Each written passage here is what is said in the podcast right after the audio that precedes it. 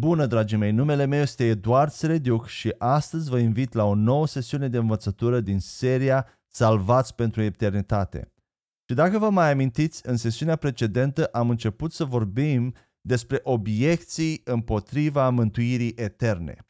Și data trecută am acoperit imposibilitatea renoirii din Evrei 6 cu 4 la 6 și păcatul voit din Evrei 10 cu 26. Și astăzi continuăm să discutăm despre alte obiecții, cum ar fi îndepărtarea de Dumnezeu specificată în Evrei 3 cu versetele 12 la 14. Și haideți să citim acest text din noua traducere românească, Evrei 3 cu 12 la 14. Fiți atenți, fraților, ca nu cumva vreunul dintre voi să aibă o inimă rea, necredincioasă, care să-L îndepărteze de Dumnezeul cel viu ci îndemnați-vă unul pe altul în fiecare zi, cât timp se zice astăzi, astfel încât niciunul dintre voi să nu se împietrească prin înșelăciunea păcatului.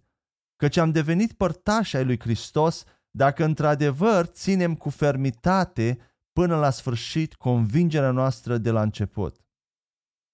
Unii creștini interpretează îndepărtarea de Dumnezeul cel viu în acest pasaj ca fiind pierderea mântuirii. Totuși aici avem aceeași explicație ca mai înainte. A te depărta de Dumnezeu înseamnă a începe să-ți mărturisești credința în Hristos, ca mai apoi să continui să te bazezi tot pe vechiul sistem al legii pe care Dumnezeu l-a abolit și să nu crezi pe deplin în Hristos, adică să ai o inimă rea a necredinței. Înșelăciunea păcatului la care se face referire aici este înșelăciunea păcatului necredinței în Hristos. Acesta este contextul. Versetul următor vorbește despre menținerea cu fermitate a convingerii noastre în Hristos și despre a nu aluneca înapoi în necredință. Observați de asemenea că în versetul 14 a ține cu fermitate convingerea noastră de la început până la sfârșit nu este o condiție pentru a rămâne în relație cu Hristos, ci un rezultat al faptului că am devenit deja părtași lui Hristos.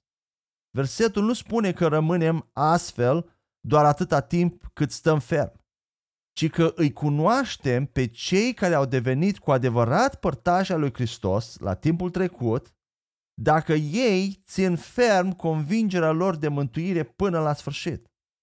Și aceeași idee este exprimată în Evrei 3 cu 5 la 6. Haideți să citim și acest text.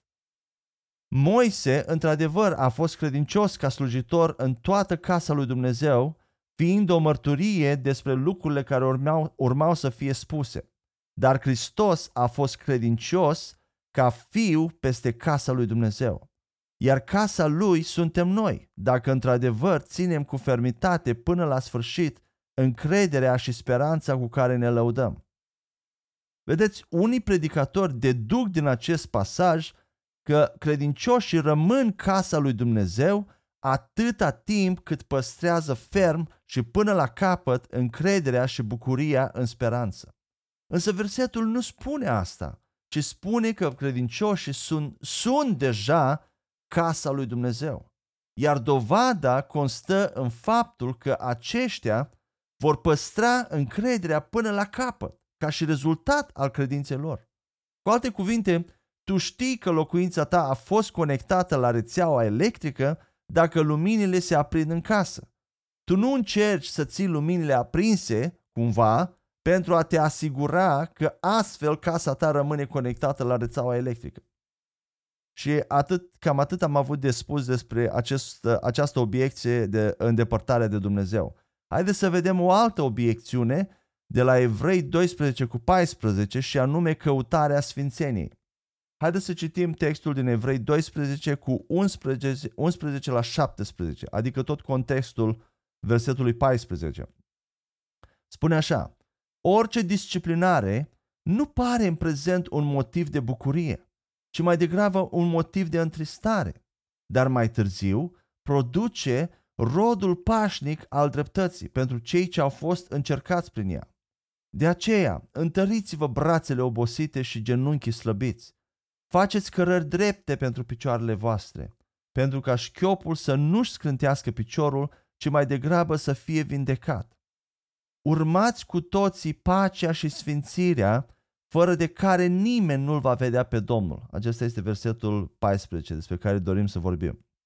Mai departe, 15. Aveți grijă ca nu cumva vreunul să ducă lipsă de harul lui Dumnezeu, ca nu cumva să crească vreo rădăcină de amărăciune care să provoace durere, iar prin ea mulți să fie pângăriți. Ca nu cumva vreunul să fie imoral sau lumesc ca Esau, care pentru o mâncare și-a vândut drepturile de întâi născut. Vă știți că mai târziu, când a dorit să moștenească binecuvântarea, a fost respins căci n-a mai găsit loc pentru pocăință, chiar dacă a căutat binecuvântarea cu lacrimi. Mulți creștini scot Evrei 12 cu 14 din context și ajung la concluzia că credincioșii născuți din nou trebuie să urmărească sfințirea practică, adică facerea de fapte bune și omiterea celor rele, în timp ce trăiesc pe pământ pentru a-și menține salvarea. Altfel, ei nu vor ajunge să-L vadă pe Domnul, ceea ce înseamnă că își pot pierde mântuirea în orice moment. Și recunosc că acesta este un verset dificil de interpretat în mod corect de unul singur sau izolat de context și voi explica de ce este așa. Sfințirea la care face referire Evrei 12 cu 14 poate fi doar una din două tipuri. Primul tip e sfințirea comportamentală și practică, la nivel de trup și suflet. Aceasta este progresivă și constă într-un proces de transformare ce începe după nașterea din nou și poate ține toată viața. Al doilea tip este sfințirea sau neprihănirea dată de Isus la momentul nașterii din nou la nivel de duh.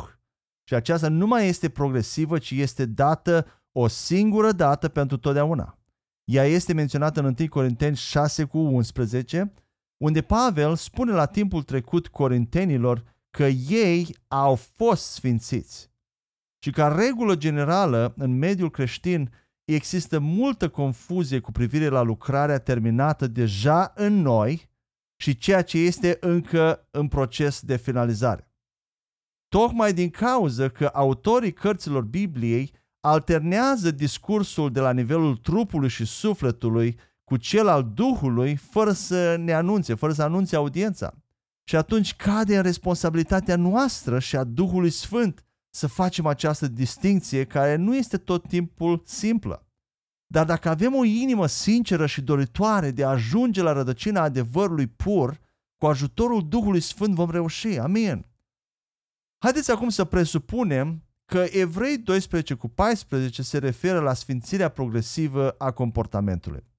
Căutarea unei astfel de sfințiri este un lucru bun și de dorit și e un proces în care noi trebuie să fim implicați în permanență ca și creștini, pentru că Dumnezeu este sfânt și știm că El dorește foarte mult ca și noi să fim sfinți în purtarea noastră, așa cum menționează Apostolul Petru în 1 Petru 1 cu 15 la 16 și în alte pasaje, sunt și alte pasaje la Tesaloniceni despre sfințire.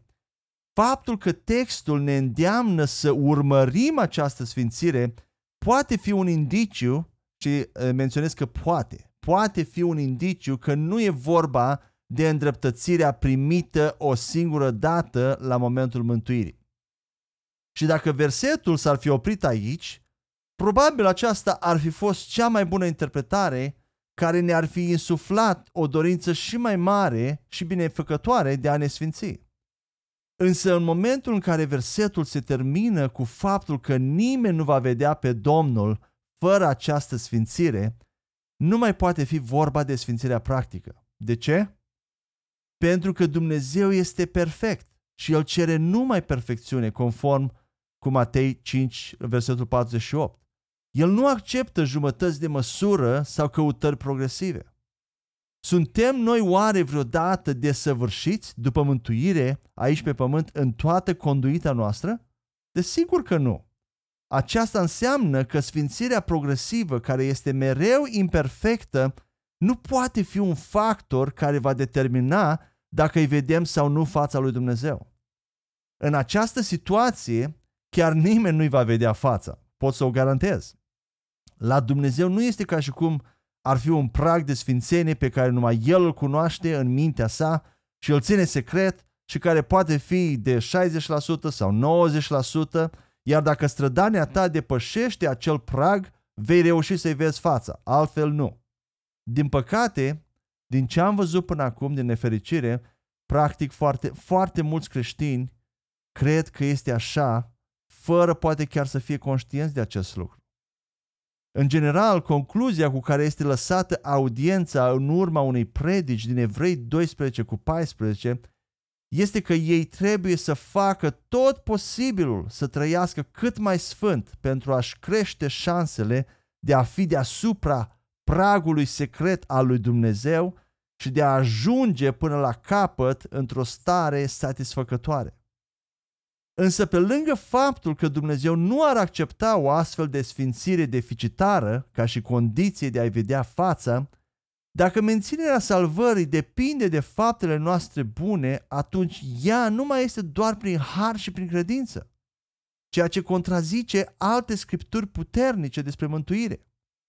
Mai mult decât atât, amenințarea de a nu-L vedea pe Domnul dacă nu ne descurcăm suficient de bine ar aduce frica în prim plan ca motivator principal la sfințenie și nu iubirea necondiționată a lui Dumnezeu. De aceea trebuie să aruncăm o privire mai atentă atât asupra contextului imediat al acestui pasaj, cât și asupra contextului mai larg al întregii cărți evrei. După cum am menționat mai înainte, cartea evrei este scrisă pentru creștinii evrei în principal, atât autentici cât și doar cu numele care sufereau și treceau prin dificultăți din cauza identificării lor cu Isus Hristos și a noii căi de îndreptățire numai prin credință. Acești creștini se angajaseră să-L urmeze pe Hristos, dar ce însemna aceasta pentru ei nu era chiar un drum glorios sau o plimbare prin Disneyland.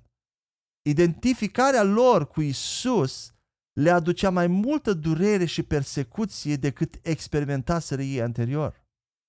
Și vedem până la capitolul 10, autorul cărții evrei le explică acestor oameni în detaliu ce a făcut Isus pe cruce, implicațiile acelui act și superioritatea sa față de legea lui Moise. Apoi, în capitolul 11, autorul enumeră o listă de oameni din Vechiul Testament care au trebuit să lupte pentru credința lor în Dumnezeu și să îndure persecuția. În capitolul 12, autorul schimbă macazul de pe stilul de învățătură și începe să încurajeze pe acești credincioși să rămână puternici în timpul persecuției și să lupte pentru credință așa cum au făcut-o predecesorii lor, deoarece această suferință funcționează ca și antrenamentul lor în dreptate sau neprihănire. Disciplina descrisă în capitolul 12 nu este una în sensul pedepsei lui Dumnezeu față de copiii săi, ci o disciplină în termen de antrenament, dacă vreți, precum antrenamentul militar. Pregătirea și instruirea militară sunt dificile și dureroase uneori, dar necesare pentru succesul în luptă. Sunteți de acord cu mine? Când cineva se antrenează la sală, de exemplu, exercițiile nu sunt întotdeauna confortabile sau ușoare dar ele construiesc mușchii și ajută persoana să fie în formă.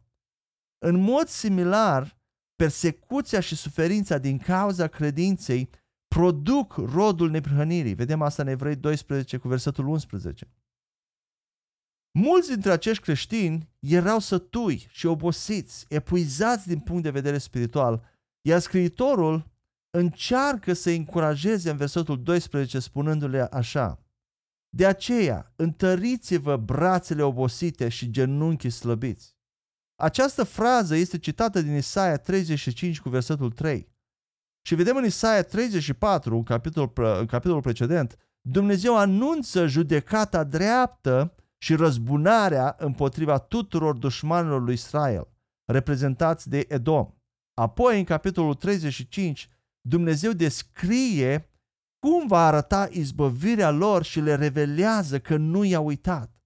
Slava Domnului urma să fie arătată din nou, dar poporul lui Israel era încă în pustie și într-un pământ uscat în acel moment, așa cum ilustrează Isaia 35 cu 1. Și Isaia spune acelei comunități, în timp ce treceți prin această perioadă grea, gândiți-vă la toate lucrurile bune pe care Dumnezeu le va face pentru voi Și între timp, ajutați-vă unii pe alții. Întăriți mâinile fraților voștri care sunt slabe și genunchii care sunt slabi. Acum, revenind la textul nostru din Evrei, în același mod, în mijlocul a tot felul de tensiuni dintre cei de partea legii și cei în Hristos, Scriitorul spune acelei comunități de credincioși să se sprijine reciproc și să continue în credință. Apoi, în versetul 14, îi încurajează să încerce să urmărească pacea cât mai mult cu toți cei care luptă împotriva lor, dar fără compromis în ceea ce privește adevărul și sfințirea pe care au primit-o de la Isus prin credință. Cu alte cuvinte, când familia și rudele vin împotriva voastră din cauza mesajului Evangheliei Harului, nu vă mâniați. Încercați să căutați pacea, însă ținând cu hotărâre în același timp în mintea voastră și în inima voastră sfințenia fără de care nimeni nu va vedea pe Domnul. Sfințirea despre care vorbește versetul 14 este căutarea sfințeniei și a neprihănirii lui Isus primite o singură dată la momentul mântuirii. Scriitorul le spune acestor credincioși să nu renunțe la neprihănirea pe care au primit-o prin credință și astfel să se întoarcă la cea primită prin lege, doar pentru a le fi ușurată viața. Și avem câteva indicii substanțiale în context care ne arată că despre asta vorbește Scriitorul. În primul rând, Evrei 12 cu 10 spune că cei care trec prin această pregătire au parte de sfințenia lui Isus. Aceasta le este dată. În al doilea rând, cuvântul sfințire sau sfințenie din versetul 14 este scris cu articol hotărât. Spune așa, urmărește sfințirea, nu doar o sfințire, ci acel tip de sfințire fără de care nimeni nu-L va vedea pe Domnul.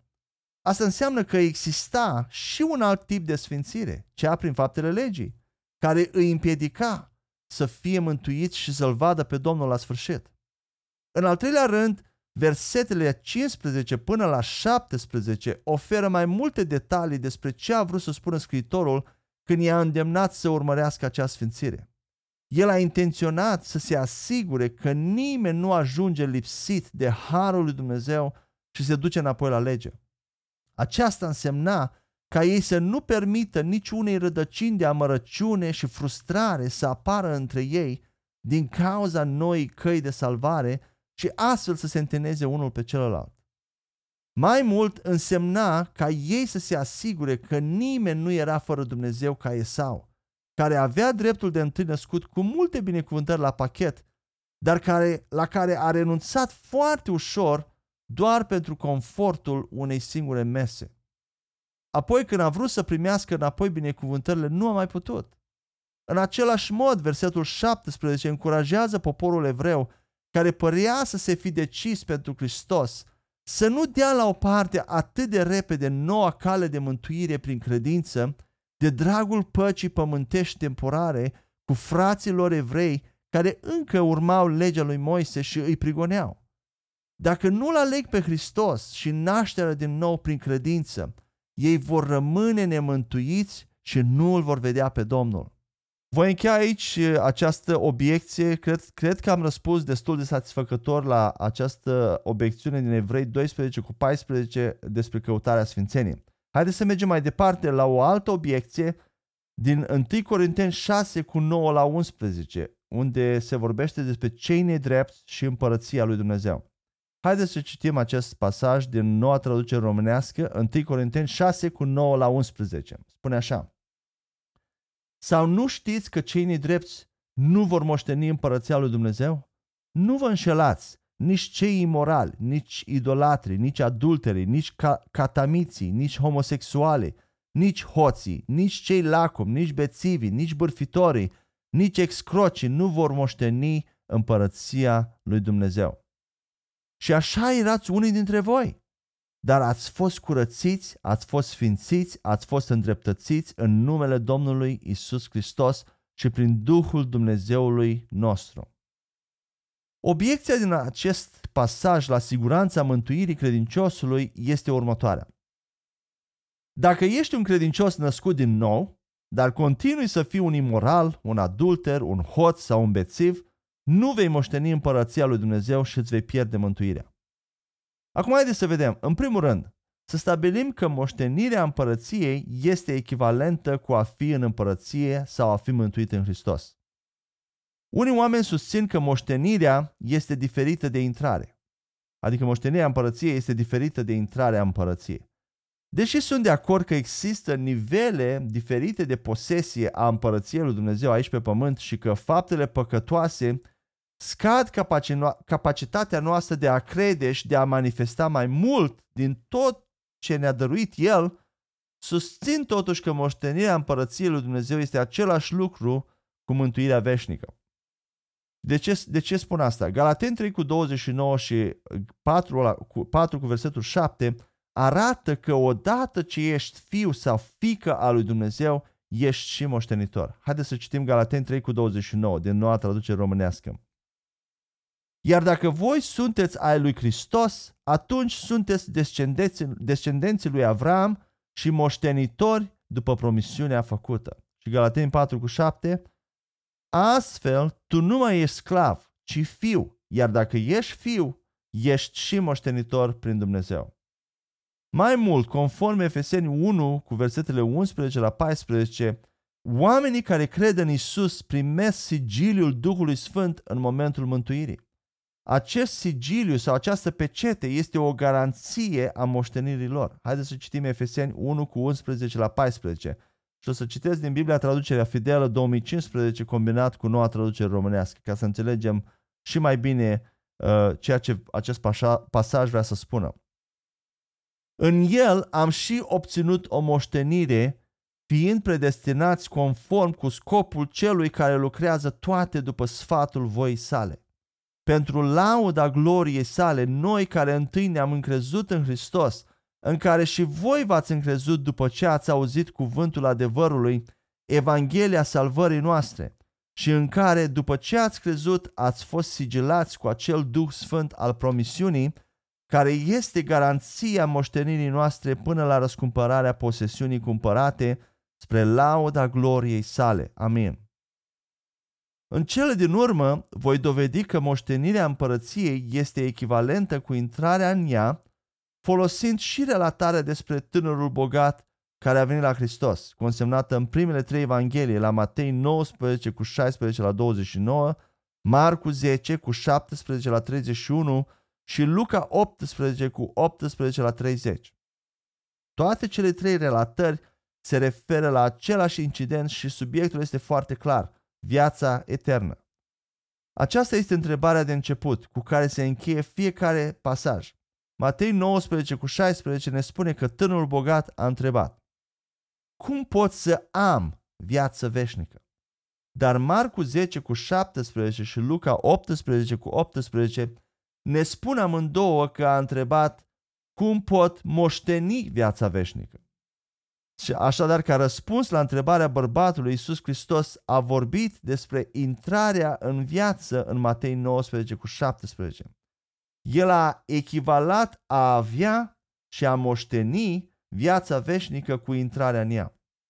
Acum, revenind la 1 Corinteni 6 cu 9 la 11, deși Pavel se adresează credincioșilor din biserica din Corint și deși ar părea că sugerează că unii credincioși adevărați nu vor moșteni împărăția, el face totuși o distinție clară între cei nedrepți și cei sfinți.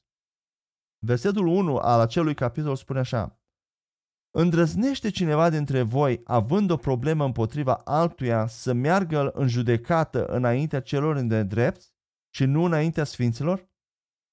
Apoi, în versetele 2 și 3, el continuă spunând că sfinții vor judeca lumea și îngeri. Mai mult, în versetul 10, el afirmă că cei nedrepți nu vor moșteni împărăția lui Dumnezeu și în versetul 11 el conchide așa Și așa ați fost unii dintre voi, dar ați fost spălați, ați fost sfințiți și ați fost făcuți neprihăniți în numele Domnului Isus și prin Duhul Dumnezeului nostru. În mod clar, el nu spune că cei ce sunt creștini nu vor moșteni împărăția lui Dumnezeu dacă încă fac lucruri păcătoase. Însă el compară comportamentul celor care nu sunt născuți din nou și nu au nicio parte în împărăție cu cel al sfinților. Trebuie să existe o distinție în purtare, iar sfinții ar trebui să fie diferiți de cei nedrepți în modul lor de viață. Mai mult, observați că nu spune că acei oameni vor fi dezmoșteniți. Pur și simplu nu vor moșteni niciodată împărăția. În cele din urmă, aproape peste tot în Noul Testament, Dumnezeu îi numește sfinți pe cei ce sunt în Hristos și se raportează la ei în funcție de identitatea lor spirituală și nu în funcție de faptele lor care ar putea fi încă păcătoase. El nu îi califică niciodată pe creștini ca și desfrânați, bețivi, adulteri sau hoți, ci cu termenii de neprihăniți, sfinți, fii, moștenitori, etc. Așa că, în concluzie, 1 Corinteni 6 cu 9 la 11 nu poate fi folosit ca un argument valid că oamenii născuți din nou pot fi dezmoșteniți în orice moment datorită persistenței lor între ei nesfântă. Mă voi opri aici, am uh, vorbit astăzi despre trei obiecții, încă trei obiecții la uh, Mântuirea Eternă și în sesiunea următoare vom continua cu altele. Dar până atunci, până ne, până ne vom auzi data viitoare, mă rog ca Dumnezeu să vă binecuvinteze și să vă umple de Duhul lui cel Sfânt, să vă dea har în tot ceea ce faceți în viața voastră de zi cu zi, în numele lui Isus. Amin.